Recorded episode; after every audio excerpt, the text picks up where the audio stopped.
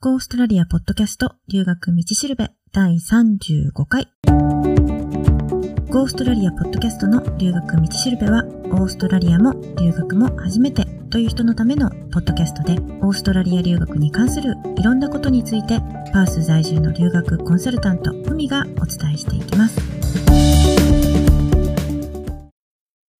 え今日のトピックは、オーストラリア留学中に休学できる前編です。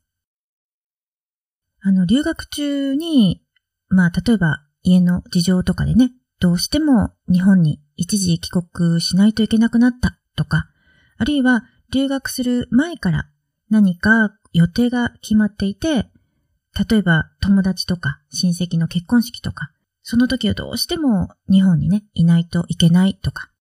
あるいは語学留学したいけど、長期間ずっと続けて勉強すると、まあ、精神的にもね、ちょっと疲れるかもしれないから、途中できれば、1、2週間息抜きしたい。で、旅行に行きたいとか、家でね、ちょっとゆっくりしたいとか、そういうこともあるだろうし、あるいは、親子で留学する場合に、親御さんは語学学校に通って、で、子供さんは現地のね、小学校とかに通う場合、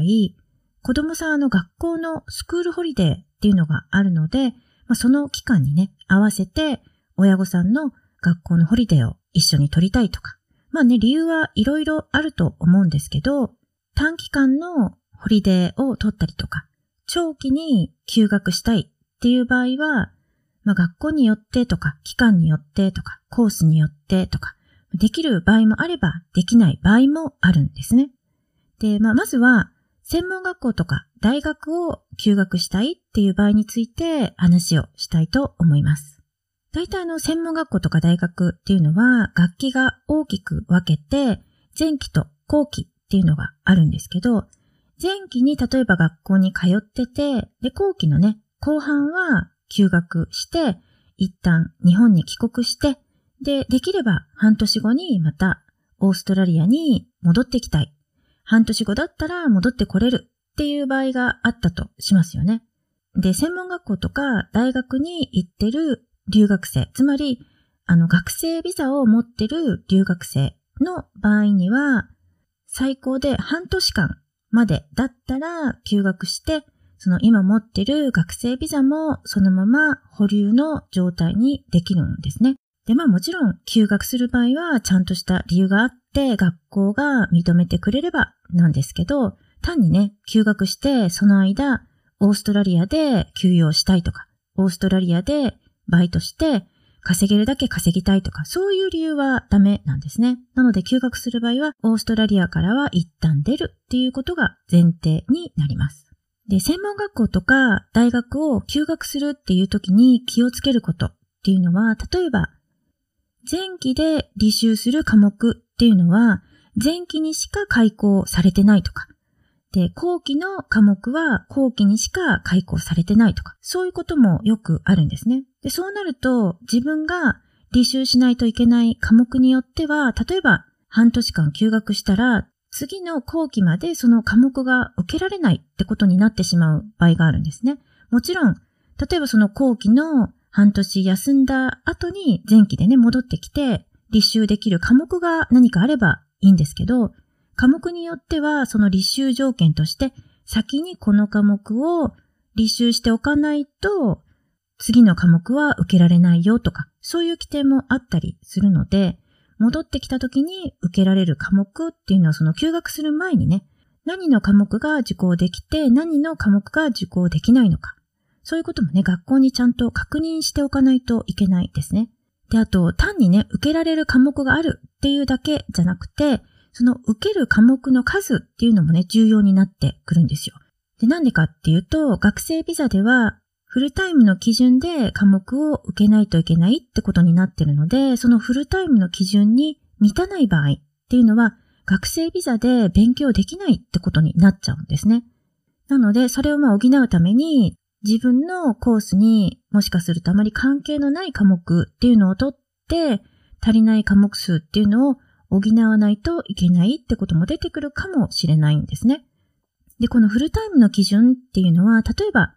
大学の場合だと、大体科目数にして、半年の1学期間で4科目っていうのが一般的なんですね。まあ、大学によっては普通の1科目分の授業を2科目に分けてる場合もあったり、あるいはその2学期制じゃなくてね、3学期制だったりとか、そういうこともあるので、科目数がね、ちょっと違う場合もあるんですけど、まあ、普通はオーストラリアの大学は3年生で1年間8科目、3年間で24科目履修して卒業っていうことになるので、まあ1学期間っていうのは4科目、あるいは4科目相当がフルタイムの基準っていうことになるんですね。まあでも、例えば、あと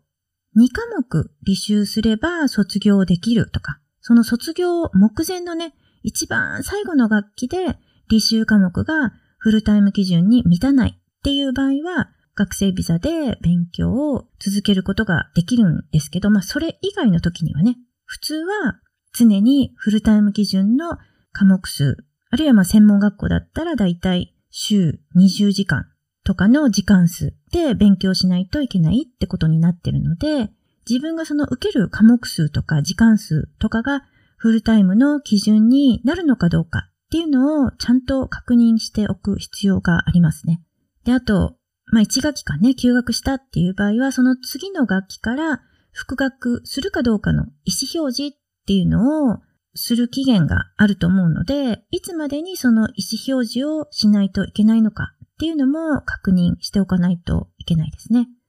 で、半年休学して次の学期から戻ってきた場合、半年間休んでるので、もともとあったビザの期間っていうのが足りなくなると思うんですね。なのでその時は、また現地で学生ビザの更新というかまあ新規の申請になりますけど、しないといけないですね。で、ビザのその有効期限がまだまだ先っていう場合は、その学生ビザが切れる前までに次の学生ビザの申請をしておけば大丈夫なので、延長はね、すぐにしなくてもいいんですけど、だいたいあの、毎年7月1日がビザの申請料金っていうのが改定される日なんですね。で、だいたい毎年値上がりしてることが多いので、まあ、時々据え置きとかいうこともありますけど、ほとんどが値上がりしてるので、もしあの、ビザのね、有効期限がまだまだ先、何年かあるっていう場合でも、その有効期限のギリギリ前まで待つよりは、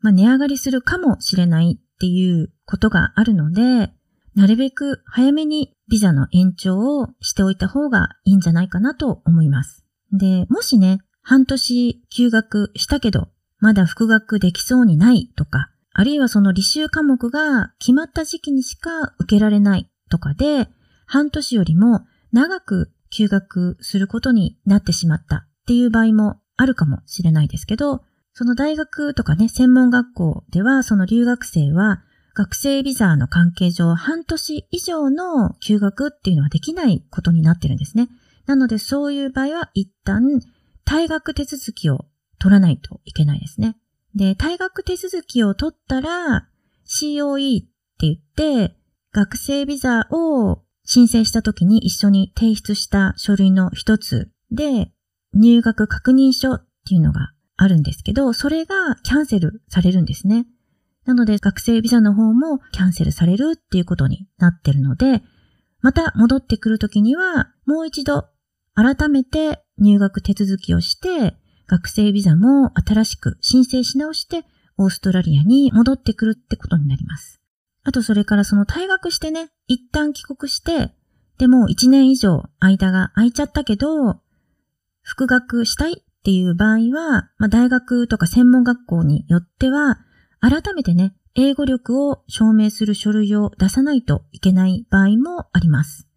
で、学校の規定とかね、判断とかにもよりますけど、復学の場合、大体は退学してから2年未満だったら、英語力は特に証明しなくてもいいっていう場合が多いと思います。でも、その規定っていうのはその時々で変わったりすることもあるし、学校によってもね、対応が違うので、再入学するのに英語力の証明が必要かどうかっていうのは、その復学の申請をするときに確認しないといけないですね。で、その英語力がね、必要って言われた場合は、IELTS とか TOEFL とかそういう英語の試験を受けないといけないってことになります。で、オーストラリアにね、戻ってくるっていう場合でも、戻ってこないっていう場合でも、その時その時で、休学とか退学とかね、ビザのこととか、ちゃんと手続きを取るっていうことが一番大事ですね。それをしないで放っておくと、例えば次のね、事業料を払わないといけなくなったとか、ビザに影響するってことになってしまうこともあるかもしれないので、そういう手続きっていうのはちゃんとしておいた方がいいですね。で、その専門学校とか大学で、まあ1週間なり2週間なり休学したいっていう場合は、まあそれまでのね、出席日数とか、授業の進行状況とか、まあ試験の日程とかね、あとそれから個人個人のね、状況とか学校の判断とかにもよると思うので、その短期の休みが取れるかどうかっていうのはまず学校に相談した方がいいですね。っていうかしてみないとわかんないですね。OK って言われる場合もあるかもしれないし、難しいって言われる場合もあるかもしれない。まあ、でも長期の半年までだったら休学はできますよっていうことですね。で、それ以外の長期は一旦退学して再申請し直すっていうことになります。